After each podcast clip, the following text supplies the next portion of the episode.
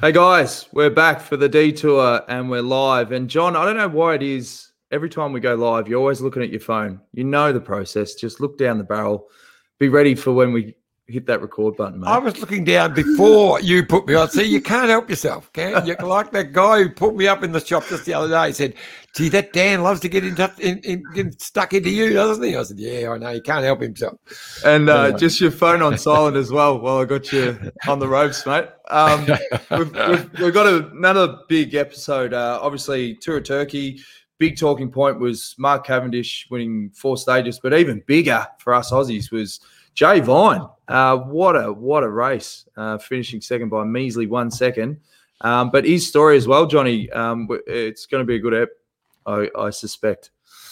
I know good. I'm really looking forward to uh, uh, to uh, talking with Jay, who's uh, I think you've got him in the waiting room right now, so we might as well bring him straight in. But it's a wonderful story of how he got to the uh, the big dance floor. And Jay, you join us now live from Girona. Thanks for joining us on the detour, mate. Uh, how are you feeling after a massive week? Yeah, um, yeah, pretty stoked with obviously how it how it all went down. Um, you know, disappointing to to to miss out by one second, but you know, we we as a team, I think we gave everything we had. Um, I certainly certainly tried every every trick in the book um, on that final stage after the bonus seconds were taken away, but. Um, yeah, looking back on it, it was probably the best way to to start my career. Really. Was there a bit of chatter going around? Like, uh, there's there's been a bit of press about you know uh, winning the Zwift Academy Challenge, and you know I think we've found you know this emergence of virtual racing. A lot of them go, oh yeah, how's that going to transfer onto the road? But the fact that you've got this result in your first race in Europe, I mean, you know, it, it shows that uh, the data is is pretty much bang on. I mean, you're in really really good form. Yeah, I mean the I had some of these questions before as well. Like, how does how does virtual racing sort of transfer onto the road? And it's like it, it's virtual racing is not going to prepare you for like world tour pro racing. Um, the the the the the moving through the bunch, like you could be you could be Primoz Roglic and really burn so much energy just trying to trying to move around the bunch um, inefficiently. So that that sort of stuff you really do have to learn in real life. But using using Zwift and all these tools as training tools to work out if athletes are talented enough to do the numbers is is a, I think a really good quality in virtual platforms because you can always teach someone to move through a bunch. You can always teach someone race tactics. Um, I think, yeah, it's a really good scouting tool for those parts of the world that don't have exposure to European racing, like Asia, like Oceania, like Africa, like South America. I think there are a lot of hidden talents out there. If he, oh look, I, I, agree with part of that. There's no doubt about the hidden talent, but I've seen people you'll never be able to teach uh, how to go through the bunch correctly, mate. They just don't get it. But anyway, it's another story. But look, uh, I'd love to talk to you in more detail about how the whole Zwift Academy thing uh, happened and how you got onto the to the uh, world tour. But well, we just t- touched on on Turkey, your first race with with your new team. So. Um, you must have been really nervous uh, uh, um, before the for, for start of uh, stage one. Yeah, I mean, absolutely. Like it was not only was it my first race with the team, it was my first race, um, first race of the year. It was my first race in over 18 months in a bunch of over 50 guys. Um, and, you know, like all this stuff, the first pro race, it's, first first time in Turkey, it like it's it's a massive experience, and I I was it was you know it was snowing, so the stage had to get postponed and then moved, and you know there's all these little things of racing around a a city street circuit in Turkey for only 80 kilometers, so there was no real settle down period during the race. It was pretty much go go go the entire time. Um, yeah, it was yeah, it was it was a new experience, you know. Um, but you know, the team was really supportive. I had no expectations um, going into the actual overall event, um, which was really like pressure relieving. Even though I sort of gave myself a bit of pressure to perform on stage five. Um, but yeah, I mean, once once we were in the bunch, it was yeah, it was pretty surreal racing against guys that I don't ever watch on TV. That's for sure. So it was getting lots of uh, uh, attention the race because uh, one with, with, with uh, Cav Mark Cavendish uh, finally getting a stage win and then continuing on. So everyone was watching it. But so it just takes us back to the start. So the, the team were you know knowing it's your first race. When did um, they realise that you were going to be actually a contender for this? Um, I mean, so Kristof De Kegel had you know, agreed that it was a good good idea to target stage five. Um, and you know, he'd he'd he'd sent me a message that morning, going, "Look, you're in really good shape. Um, we you you you're basically going into stage five as good as you can be." Um, I'd done some some shorter efforts. I'd done some longer efforts during the first couple of stages, helping the team out in the finals and the starts, um, policing breakaways. Um, and then stage four, they basically just let me have a Rico day, um, rolling along for four hours at 170 watts. Um, so that was a really good, um, really good uh, confidence boost that they had the had the the faith in me to give me a give me a day off ready for stage five, which was really awesome. Um, they, yeah, I think I think they they were pretty confident that I was going to do something something in that stage five because they they they used Jasper into the last seven kilometers of that climb. You know, he was there to win sprint bunch bunch sprint finishes, and obviously, if if he's the if he's going to be the protected only protected rider for the race, you'd be keeping him fresh for that day. So, I I'm pretty confident they they thought I was going to do something special. Was that purely based on data leading up to the race? Because I saw that you broke the um, the record for the is it the Rocacorba climb near Girona yeah, there? Yeah, yeah, yeah. And and was that enough for them to go? Oh, geez, you, are flying here, or was it the data that led them to have the confidence going into Turkey? Um, I I, I don't know what uh, what data did it for them, but you know, it's like there's all these nuances. Like I did that Rocacorba climb pretty well, not fresh. I had three days in the legs for that week, um, but it's it was it was basically only after you know 40 minutes of riding that I went and did that. Um, this was going to be after four days of racing. I'd only ever raced five days in a row, um, so this was after 500 800 kilometers in the legs. Um, and it was also at the end of four hours of racing. So we hit that climb with four hours in the legs. Um, I think like 3,400 calories burnt for that day. So, and it was at altitude as well, which I'd never, never experienced. So, um, all these little nuances combined, anything could have gone wrong. So, yeah. And what was the reaction after that stage? Um, from who really? Like, uh, I think the team was obviously stoked, but sort of like, yep, okay, this is just all confirmation, ticking boxes, sort of thing.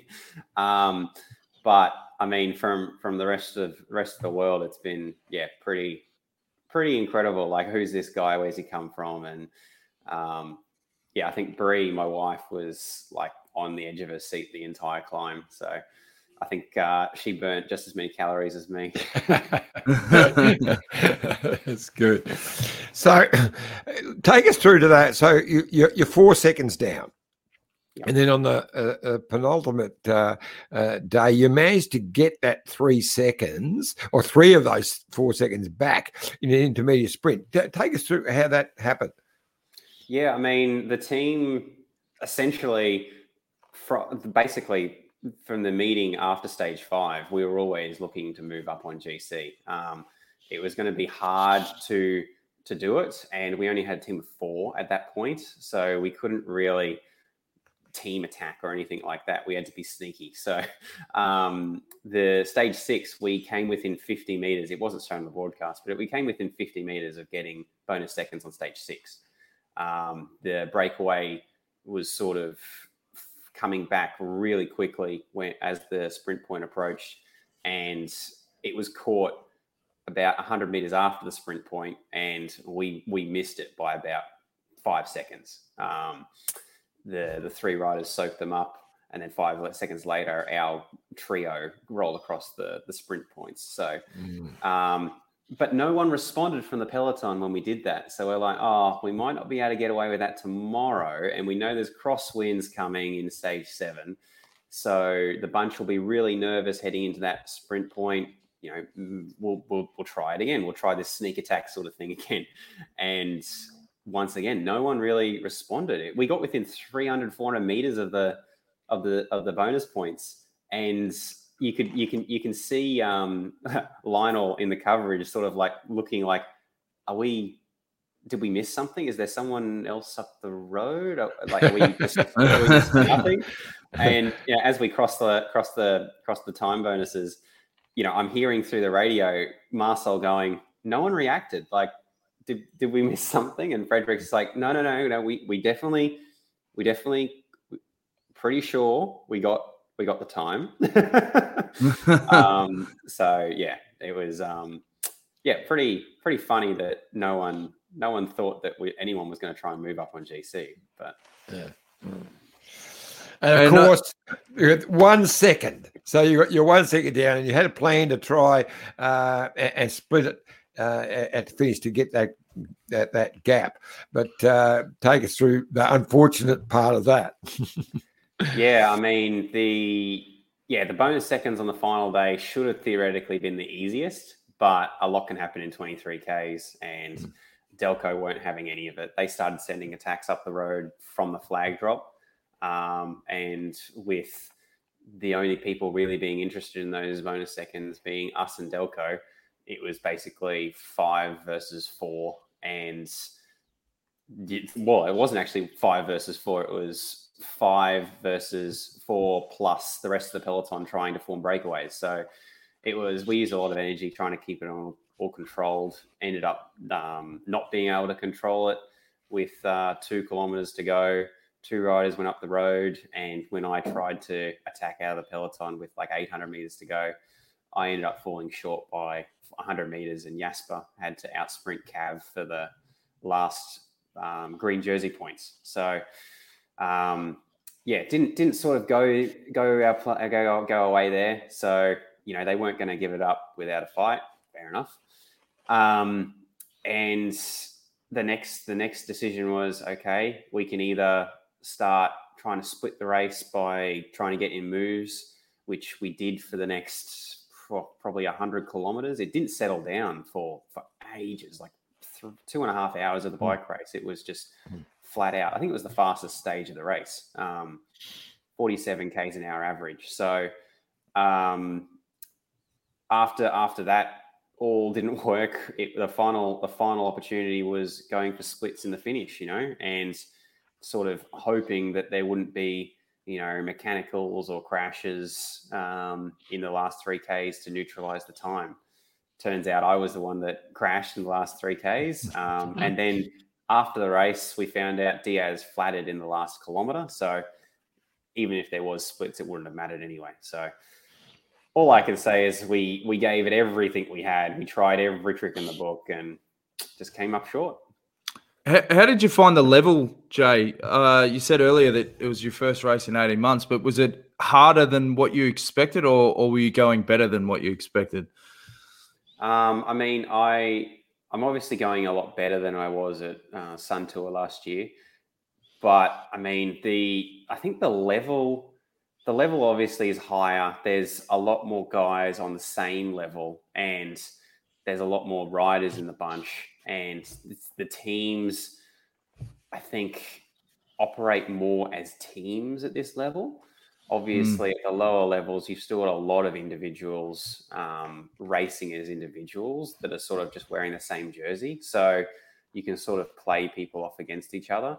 Whereas this, there's no way, there's no way of outriding a team solo um, on, on parcours like that. Obviously, on on the Al- Almali climb, it was pretty straightforward. Whoever had the Watts in the finish was going to win. But on on rolly parcours like this and the distances that we're racing, you, you need you need strong teams behind you. So I think yeah, I think I found a level a really good level to go into at for my first pro race. That's for sure. Well, Turkey's been a good pathway for a lot of uh, emerging riders. Remember, Iffy uh, Adam Yates won it, I think, in 2014. I reckon that would have been his first year with the team. So it's a good yep. litmus test for for races, obviously moving forward. Now we said earlier as well, the big talk was Cavendish winning four stages. Your teammate Jasper won two. What was it like uh, racing with the likes of you know arguably the best ever sprinter we've seen? Yeah, um, really annoying for the first three wins because we were so close three times.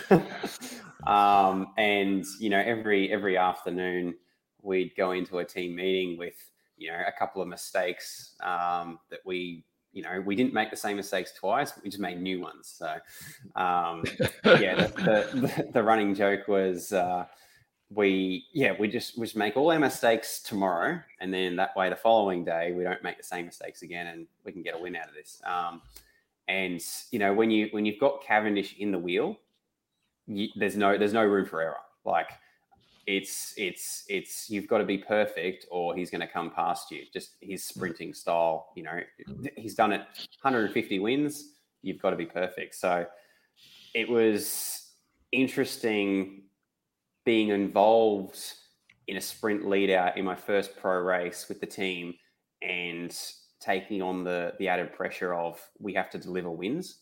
Like I've never never experienced that before. So um, sort of coming into a team not as the underdog was was yeah really really a new experience and it just made me want to strive to do my job as best as I could. And with the with the team, how have you found your uh, teammates uh, so far? Yeah, really good. Um, I was uh, learning as much as I could every day. You know, stuff like not stopping on the top of a climb um, to to to take a piss. Um, because because at this level, you know, riders being dropped, they they may block uh, blockade the road and will barrage the road, and you'll never get back on. Stuff like that that wouldn't have even occurred to me. So little tips like that, you know, learning how to move through the peloton as a group, um, positioning near the front of the race for crosswinds, all those sort of things. You know, you hear on TV, you must be at the front for crosswinds, but it's easier said than done. And, you know, you can't always be at the front for every kilometer of the bike race. So picking your moments and when to move up through the bunch. The, the the Belgians are so good at picking the moment to, all right, the peloton's about to slow down because it's accordion together. I'm going to, instead of braking, use this momentum to go forward right now and gain 30 positions without using any energy. They, they are so good at that. So trying to learn that and keep my head up as well, looking forward. Um, basically, riding your bike about three inches from people all around you is is just automatic for these guys. Um, actually looking around and the race tactics is is what um, what they're all thinking about. So, yeah. Uh, and obviously, uh, you texting John. That is just bloody rude. No, I wasn't texting, Dan. I um, turned my phone back on. I want to I want to ask you about this guy, Mathieu van der Poel. Is obviously a superstar on your team. He's still, to to my uh, opinion, has the best win pose, as you see there from Torino. Um, have you have you had a chance to to speak to um, Mathieu at all? No, no, haven't um, haven't met uh, any of the other guys yet. Um, I was stuck in Australia um, sorting out visa processes for January, February, um, and didn't arrive till March. So all the training camps were done, and because of lockdowns in Spain, we it's it's a pain in the ass to try and leave the country to then come back when you're not going away on business. So, um, yeah, it's it's yeah. I, I didn't meet anyone on the team uh, except for Alex Krieger, who'd come to Girona for a training camp um, earlier in March until the actual race. So, well, it's a, it's a shame there's COVID on at the moment because I used to just wing it. Whenever I lived in Girona, I just I wouldn't get any of the paperwork, mate. used to be like, yeah, I just on holidays when your three months come up, get your stamps. Don't go into the hotspot uh, airports, but I reckon they'd all be red hot at the moment now. Um, now, the the journey to get the contract is is quite incredible. Um, you want to explain to people what actually happened with the the Zwift Academy challenge and and how did you get the contract with uh, Alpecin? Yeah, so the Zwift Academy for the last three years has all been under 23s only. So, you know, you could be, you know, or under 23 and try and get a uh, continental feeder team contract with, I think it was BMC or um, Team Dimension Data, that's the one. Um, and that was essentially ruled me out. Um, when I first started road cycling, I was 22, but I was I was barely at a state level um, cyclist, so I was I was I didn't even bother signing up for the Zwift Academy because I knew I wasn't competitive at all. Um, after that, I was ineligible, so I was trying to make my way through the the classic Australian uh, um, cycles of trying to get on the best team I could and try and get myself as many UCI starts possibly in Asia, Oceania, and maybe if I was lucky, a European um, race or two. Um, but by the time I was ready for that sort of stuff, COVID hit. So uh, 2020 was Herald Sun Tour, fifth overall, and then nothing. So um, we had to we had to reevaluate of okay, well, we've got we've got this Zwift platform. Let's um, let's let's try and use that as much as we can, um, and maybe I can get get on a continental team in Europe um, but then the, the, further on from that, the hard bit was trying to get out of Australia. Um, you've got to have a special exemption that's usually only granted to people who have employment, and continental cyclists are not employed. They're you know they're classified as amateurs under the Australian government rules. So trying to get out of the country for that was going to be pretty hard as well. Um, Zwift Academy announced that they were opening up the competition to elites in August or something.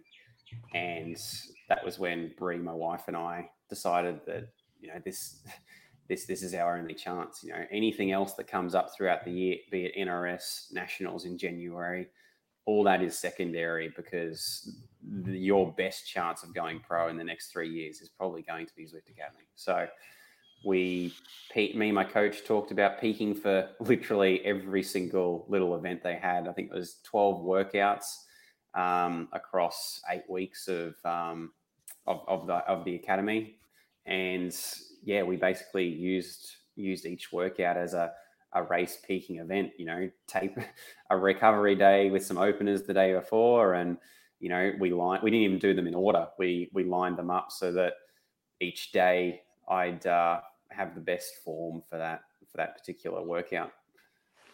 And so once you right. win that challenge, that was the guarantee to to get the start you've got now. Um, yeah, yeah. So then then there was a finals week in late December. So yeah, we're we're already in December now when the mm. finals mm. are happening. Um, most contracts have been sorted months ago in back in August, September. Um, the the the rest of my teammate, my current teammates, were actually on a training camp um, at the time that the finals were going on. So I missed all the preseason training camps. Um, they went on a second training camp in January, which I also missed because COVID. Um, and yeah, there was a finals week for about five days, maybe six days. Everyone was in different parts of the world. Everyone was in their own Airbnbs with their own videographer. Um, we did a couple of challenges. One, my favorite challenge of the of the whole lot was they took they they sent us out for a two hour, three hour ride. Um, at I think we had to average six six uh, point six five uh, intensity factor, um, and then come back to the Airbnb and immediately jump on the indoor trainer and do a uh, a scaled workout. So they basically took your FTP from a, a ramp test that you'd done the previous day and they recalculated the, the values of Mathieu van der Poel's Amstel Gold uh, race win for the last hour. So they scaled all his numbers and watts per kilo, and you had to do his efforts for the last hour of Amstel Gold. So um, it was basically you had to do. I think I averaged an intensity factor of like nine five, yeah, 0.95 for the 58 minutes after already doing the the two hours of or the three hours of endurance. And the scary thing is that that still doesn't even compare to what he did because obviously that was only three hours of bike racing, whereas Amstel was like five or something. Yeah. That's nuts. Yeah. Yeah. yeah. Okay. It, it, was great to see those photos pop up that you just put up before because it took me back to that uh, uh, Sun Tour, uh, which is, you know, the beginning of 2020. Yeah, that's the shot there. And that was after the stage up at Mount Buller. So you, you, you I remember you'd ridden pretty well up uh, Falls Creek two days before. So it's two. You in that little group about a minute. There's a couple of you about a minute down, but this was really impressive. I remember, uh, you know, you were only like a handful of seconds behind those two, and they're both world tour riders now. Um, you know, know Jai and uh, and Sebastian, and uh, I think you were only about nine seconds behind them. So you really were, were right in the mix. I was very impressed. Yeah, I mean, we learned a lot, a lot from that race. Um, oh, this silly, silly stuff like on on Falls Creek. I it was a brand new head unit that I had on that day, and power meter was a pedal based power meter, and I'd had the the wrong crank length set. So we're riding up Falls Creek for over an hour, and I'm looking at my numbers like, oh, these are these are a bit low. I, I reckon I, I reckon if I tack here, you know, the the group's fairly controlled. We're sort of going easy Lachlan Morton's up the road. If I bridge across to him, I reckon I reckon I got a chance of, of, of doing something on this day. Turns out we'd been riding threshold for over an hour, and I was too focused on numbers at that point. Um, the Sunweb ramped it up, and I was caught like two two kilometers later and dropped pretty promptly after that and rolled in for eighth. So we decided that okay, let's let's be a bit smarter here and um, and wait as long as we can on on the uh, Buller climb. And yeah, turns out waiting waiting was the best tactic. And I was I was positioned not not not not the in the ideal position when Seb attacked on um, on that climb, but I'm pretty happy with the third place on that stage. It was yeah, it was pretty surreal racing with um, the Yates uh, Yates brothers and um, the rest of the rest of the guys that were there. Yeah, yeah, did, did, did you feel that you learned a lot about yourself having to deal with the setbacks of COVID? Obviously, you had good form, and then the racing stopped. But to you know, look back now and what you've done mentally, going, okay, well, I'm going to find an opportunity somewhere else, and you did, and here you are now. Um, has that really built this sort of mental resilience? Do you think? Um, I think I, I probably always had a bit of mental resilience, you know, coming from mountain biking, um, well, the marathon mountain biking side of things. You don't race really with other people. A lot of the marathon racing, it's it's very mentally challenging because you're you're pretty much solo most of it. You know, when I was when I was marathon racing, it was it was essentially just um, the Brendan Johnston show, who you know he'd, he'd ride away from the entire group of, of right, the rest of the contenders in the first 20 kilometers. And it'd just be who's going to make up the podium behind him um, for the for the remainder 80 kilometers. So, you know, and and in races that long, so four and a half hours, you, you always have down spots, and being able to push through those, knowing that you know everyone's going through that, sort of defines how you're going um, and how you're going to end up in the end. So the the the mountain biking, I think, or that aspect of the mountain biking really, really helped. Um, you know, mentally prepare for that sort of you know challenge. If he, I, just know I noticed that you you're always mentioning the data, and um, and of course when you're doing uh, you know, marathon mountain biking, so a lot of solo stuff. Of course, you've got nothing, not, not much else to go by, but it's interesting to hear you also talk about the tactics in a bike race. So, where where does uh, the data have to be stopped to be looked at and, and look at the situation of the actual tactics of the race? Well, interesting you say that. So, because of my experiences at Sun Tour, being too focused on the data, we, you know, I, I sort of learnt, okay, I can't always just be focused on my computer. You know, I came into the sport relatively late. Um, you know, I'm sort of in that age of, okay, everything's numbers focused. Um, percentages is how you, is how, how the world works.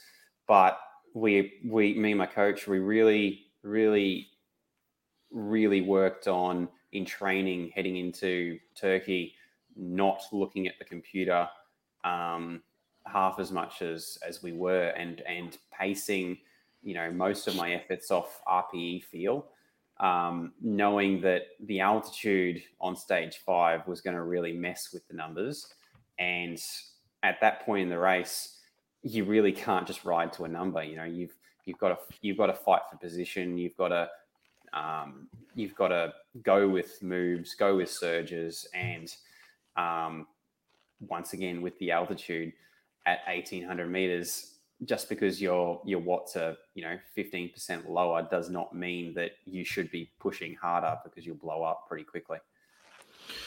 Um, do you still want to ride virtual races throughout the year? Or now that you're over in Girona is it is it all about the road? Um, I mean, I'm I'm still keen to to do some uh, indoor racing.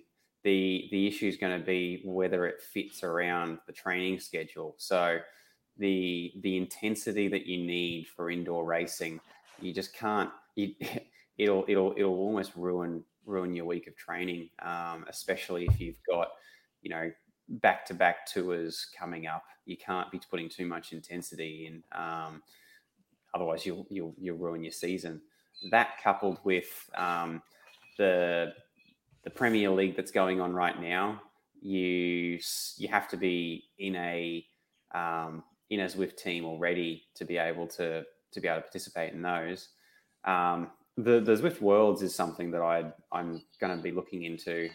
Hopefully, if it's uh, in the in the December region again, um, I think that'll be a good uh, warm up essentially for the nationals running in January if they put it back to the original time slot.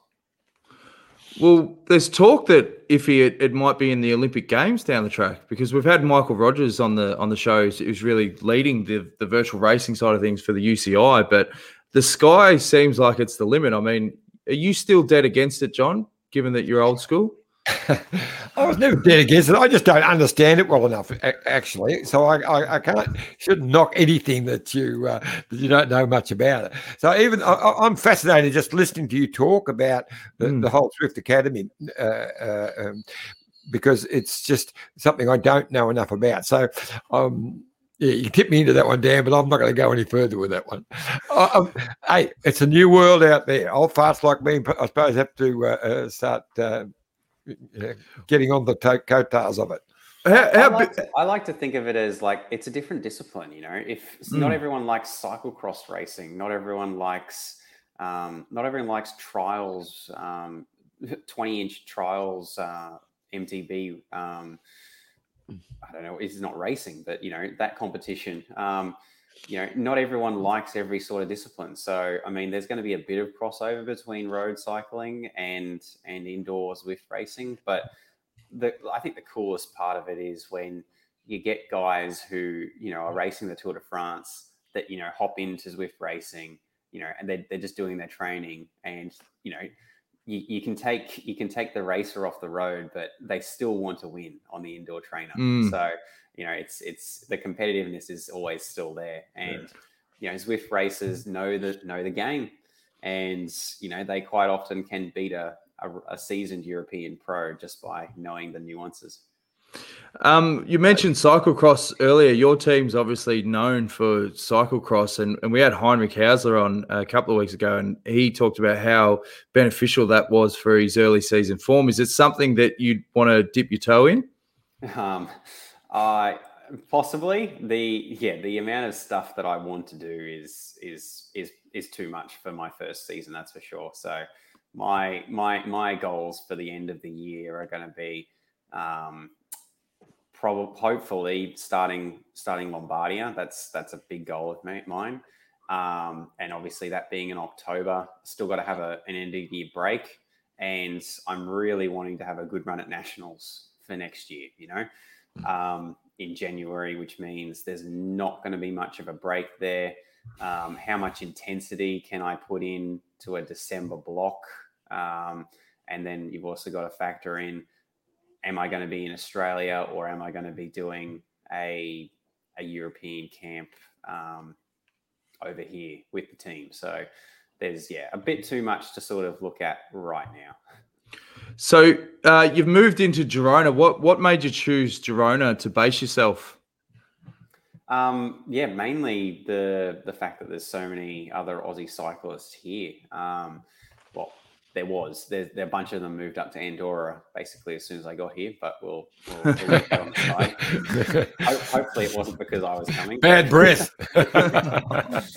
um, but yeah, yeah, it seems to be the the place to be. You know, all the all the English speaking riders sort of moved to, to this part of Spain, and um, I'd spoken to, to Jimmy Whelan about what he thought of the place, and yeah, he said that yeah, the the riding's great, the weather's great, and um, the roads are great. I I'm yet to be abused. I think I've done two thousand kilometers, three thousand kilometers on these roads so far, and I haven't been abused once. Which you know, most people riding in Sydney, Canberra, and Melbourne, they they'd laugh at you if you told them that. Well, it, it would make a big difference um, that expat community, um, particularly you know we've talked a, bit about uh, you know Aussies that have had to go to Europe and, and how much harder it is compared to you know people that grew up in the UK or whatever. Um, you've only just recently arrived, but uh, how have you found the transition? Does it feel a bit weird given that we still are in the middle of this pandemic and and your family are back home in Australia? Um, well, not not not super not super weird. Like Brie, this is the first time Brie and I have lived to, lived alone together.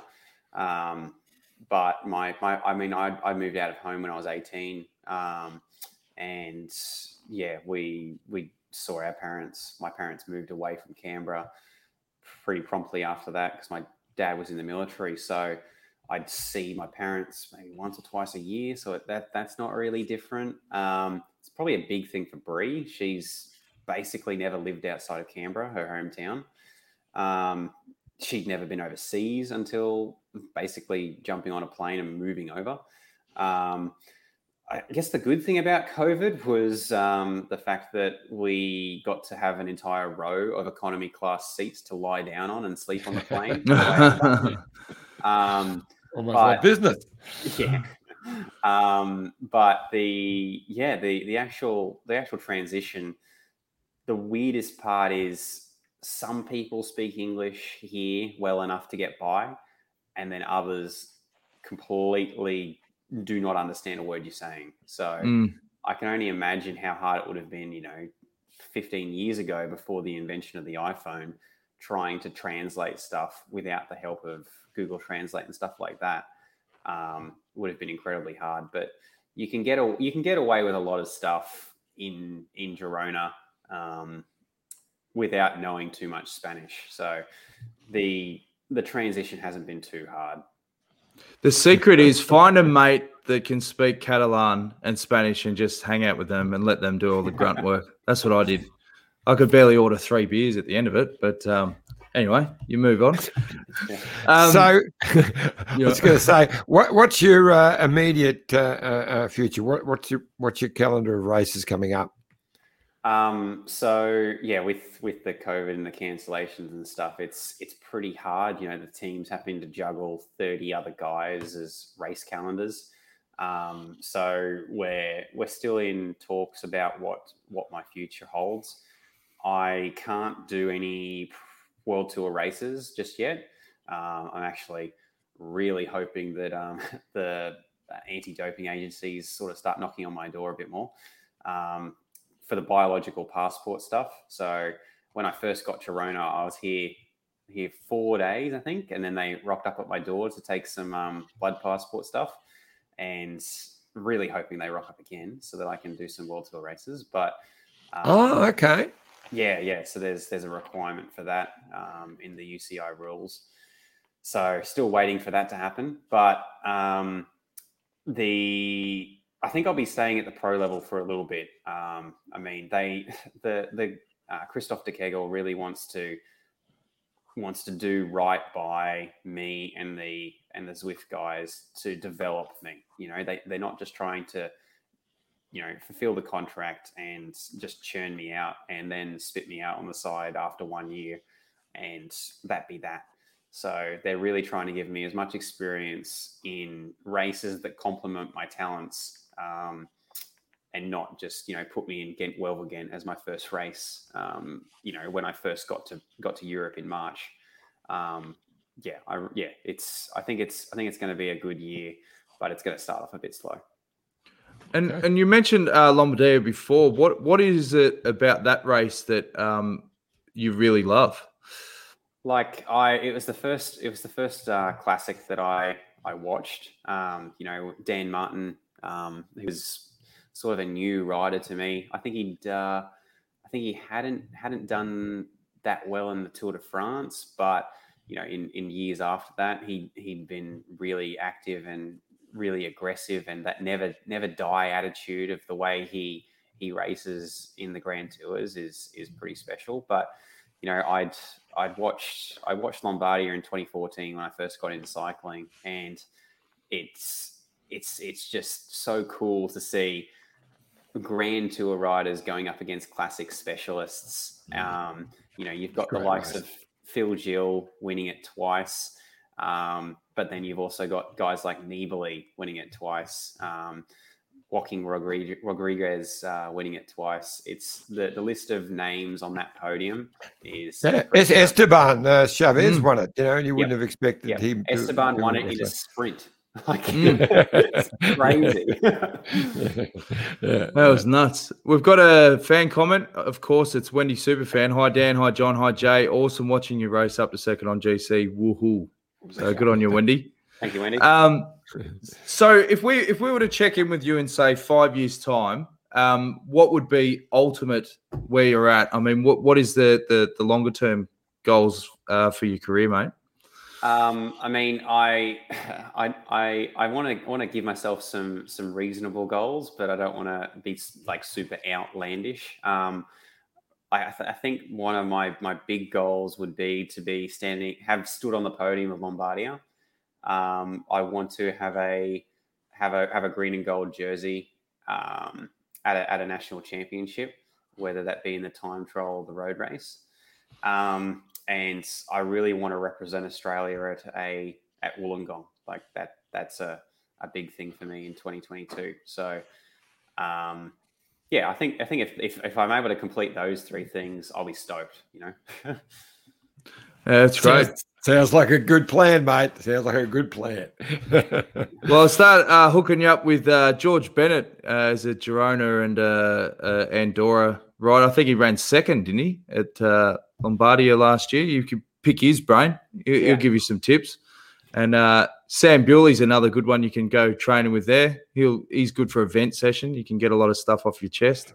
Yeah. Um, but but there's a good there's a definitely a good network of of riders out there. Uh, if you anything you want to add before we let Jay go and get to your sponsors scripts. well, I, I, I, didn't understand um, that you wouldn't be able to ride world, uh, uh, pro to pro events until um, you get more testing. So um, I didn't realise that uh, system. So you were able to ride Turkey because it wasn't actually um, pro tour. Is that how it worked? Yeah, yeah. So the world tour, the actual world tour designation um, requires more. More samples to be taken. Um, okay. And unfortunately, they don't do blood samples during during race events. So um, they tested me, but they didn't take blood at Turkey. So it's like, are you guys taking blood? Yeah. No. Oh, okay. So how? So that's interesting. So how many tests do you have to do before you are able to do to, to race? I don't know. I think it, I think it's three. Some people say it's six. I, so we'll we'll have to wait and see. And obviously, they can't take them you know day after day because there's nothing nothing much is going to change. So yeah. um, it could be a few months, it could be a few weeks. I'm not sure. Yeah, oh, mate. Luck, you've, luck, mate. You've, yeah. you've always got Zwift, mate. That's, yeah. You can always come back to that. Uh, a couple more comments before we let you go. T Kingo says, surely victory in the Bay Crit should be top of the list. and uh, Neil Phillips says, well done, Joe. Best of luck. For the future. So, um, yeah, no, it's fantastic to have you on the show, mate. You're a, a budding young superstar of the future for sure, and I'm sure you're going to tick a few of those bucket lists off uh, over the following years, definitely. So, really appreciate you being on the show, buddy. Cheers, cheers. Just a thing on that Bay Crits thing. I don't think I'm suited to that sort of racing. I mean, if you did, if you saw my sneak attack on stage seven, Gasper didn't even get out of the saddle to follow my wheel, and I was and then he's rubbing his brakes as we cross that that bonus second line. So you, are going to do virtual bay crits anyway, Johnny? Eh? You might you might have trouble on the on the hot dog, but the the, the circuit up in the in the gardens, you'd go right up because it's a nice little hill, and I could just see you going whack up over that hill. No worries, yeah, mate. Yeah, all right. good. Well, thanks for joining us, mate, and uh, yeah, all the best uh, in the near future. Cool. Thanks, guys. Johnny, mate. Uh, yeah, great stuff. Jay Vine, one absolute legend. Now, Johnny, um, time to get through your sponsors' plugs, mate. You want to kick things off with Let's Go Motorhomes? Yep. There it is. Look at it. Beautiful. Let's go motorhomes. Why not holiday in Australia's best motorhomes and campers. They love helping people have incredible holidays. So, as one of Australia's leading uh, uh rental companies, they have vehicles to suit all types of travellers for all kinds of adventures. And you be sure they'll go the extra mile to make your road trip the best time ever. So, just give Andrew in there a call. Uh, um, he's the he's the boss, and he will plan your whole holiday. So you just an area you want to go to, mention it to Andrew, and he'll um, set the whole thing up. As I say, plan, plan, and plan is what they uh, what they're all about. But um, and finally, they're all Jayco camper vans. So you wouldn't believe it, would you? Yeah. And speaking of Jayco, get down and get yourself a Jayco if you need one. Well, I mean, we always say, you know, you, eh, the biggest uh, uh, caravan manufacturer in Australia, 45 years of experience and history. Uh, great value for money. Uh, Jayco RVs are designed and built to give you years of enjoyment. It's no wonder that one in every two new RVs on Australian roads is a Jayco. Find your freedom today. And with 29 dealers across the country, you'll find one close by. So uh, have a chat to your local dealer and uh, work out the best RV for your next great escape. And Mitchelton Wines, Johnny. Well, I've got that spiel here somewhere. There it is. yeah. The funny thing is, I jumped off the, the to uh, and I got the Google Chrome. Here we go. I'm back. I lost yeah. it. okay. Technology. It's a, it's a wonderful thing. One of Australia's favourite wineries and a place of escape. Experience the history, the beauty, and the serenity of the Goulburn Valley at your own pace look over the vineyards from the iconic tower and staying in their magnificent new hotel, relaxing by that beautiful pool. Have a look at there, recharging in the day spa, exploring their seasonal menu at the Muse uh, restaurant, or stopping by the Providore uh, and touring in the in the cellars. of course, tasting their signature wines. You can recharge by the day and relax by night escape to a place of modern comfort and timeless beauty. And look at that beautiful bottle of, of some Marsanne. Yeah. And uh, Mitchelton's become uh, renowned as an amazing venue for weddings and then that's special functions. So they offer unique spaces so you can. Uh, uh a wedding outside overlooking the beautiful Goulburn River or um, inside uh, underneath the tower. You know, it's just amazing. And um, of course, there it is, the amazing Aboriginal art uh, gallery down in the in the cellars. Uh, it's uh, the um, largest uh, privately owned uh, Aboriginal art gallery in the world, and it is staggering. You just see some of the quality uh, paintings in there, and there it is, my old favourite, the ten thousand dollar Land Cruiser with a five point five million euro paint job. It's back. I think that's an all-time high. I think we're broken records, folks. Uh, here's a quick word from our great mates at uh, Bike Exchange. Look at this bike. You think it's just a bike, right? But it's not. it's a bike. 374 people are looking at. This guy, this girl, them, all looking at it. People from here, there, and wherever this is people that are looking for a bike. Or just a piece of it. Amateurs, semi amateurs, and pro amateurs. This guy wants this bike, but with this crank and these bars. This could be the perfect match. but not this one. This girl has a bike to sell, and thousands of people might purchase it. Eyes on Bikes help grow small businesses. His, hers, yours, and the latest data and insights help those businesses keep moving. We are the world's number one bike marketplace with over 500,000 products and 900 brands, where buyers and sellers are brought together in a place where a bike is never just a bike. Bike Exchange, where the world buys, sells, learns, and rides. Thanks again to our great mates at Bike Exchange. Now, big weekend of racing. Iffy, Liège, Bastogne Liège on uh, Sunday, is it? Yeah, so we had uh, uh, Flèche Wallonne just uh, uh, finished yesterday, which is an amazing race. Finishes on the top of the Mur de Huy, and um, two you know, fantastic races. But uh, the women, uh, um, Anna van der Breggen, seven in a row. Seven. Yeah, that's that's that, that many. It- it- it's funny. It's funny that climb because there's certain riders that just it just suits them. I remember Albasini Yeah. with the Greeners. Every year he'd always be thereabouts, and you know obviously Valverde and Alaphilippe won in the men's overnight. But um, Well, yeah, he certain did. Riders. a great, it. great win. And, and Roglic, uh, yeah, hit him hard, hit him early, but uh, uh, Alaphilippe uh, shows he's back on form. Uh, but gee, how good is Valverde? He turns 41 this Mm. weekend, 41. And uh, he was right there. You know, he was supposed to be hanging the wheels up. He was doing the Olympics, and it was going to be his last year. He's suddenly saying, I actually don't feel 41. I think I might go on. and why wouldn't he? Mm, exactly. It's the opposite of uh, this young talent emerging. Like some of these guys, you know, uh, half his age. Like it's incredible. Well, it's the one thing I was I, I was going to say to, to young Jay, but uh, um, he's 25, but he's just you know just bursting onto the European scene. In the old days, they would have said, "Oh, he's just a youngster will help him along." He's almost an old codger now. 20 and 21 year olds are, uh, are, are dominating the racing. But I think uh, I, I really like his style. He, he, he he's uh, he's not overawed by it all to to actually make that decision with your wife say, you know what, we can do this. Let's really give this Zwift yeah. full effort. Yeah, he really calculated it. He got gets over there, rides into Tour of Turkey with against Cav and all these stars with teammates he's never even met before, and he's in the pointy end. So I, I think he's got a big future. It's a great example of like if you've got focus and drive and you're prepared to do the work, it's going to take you there. You know, a lot of people just go, "Oh, nah, it's probably not going to happen. Don't bother," or whatever. But if you do actually go for it, I mean, the doors will open up, and that's why when you hear the bucket list and goals, you're like, "Yeah, it's going to happen.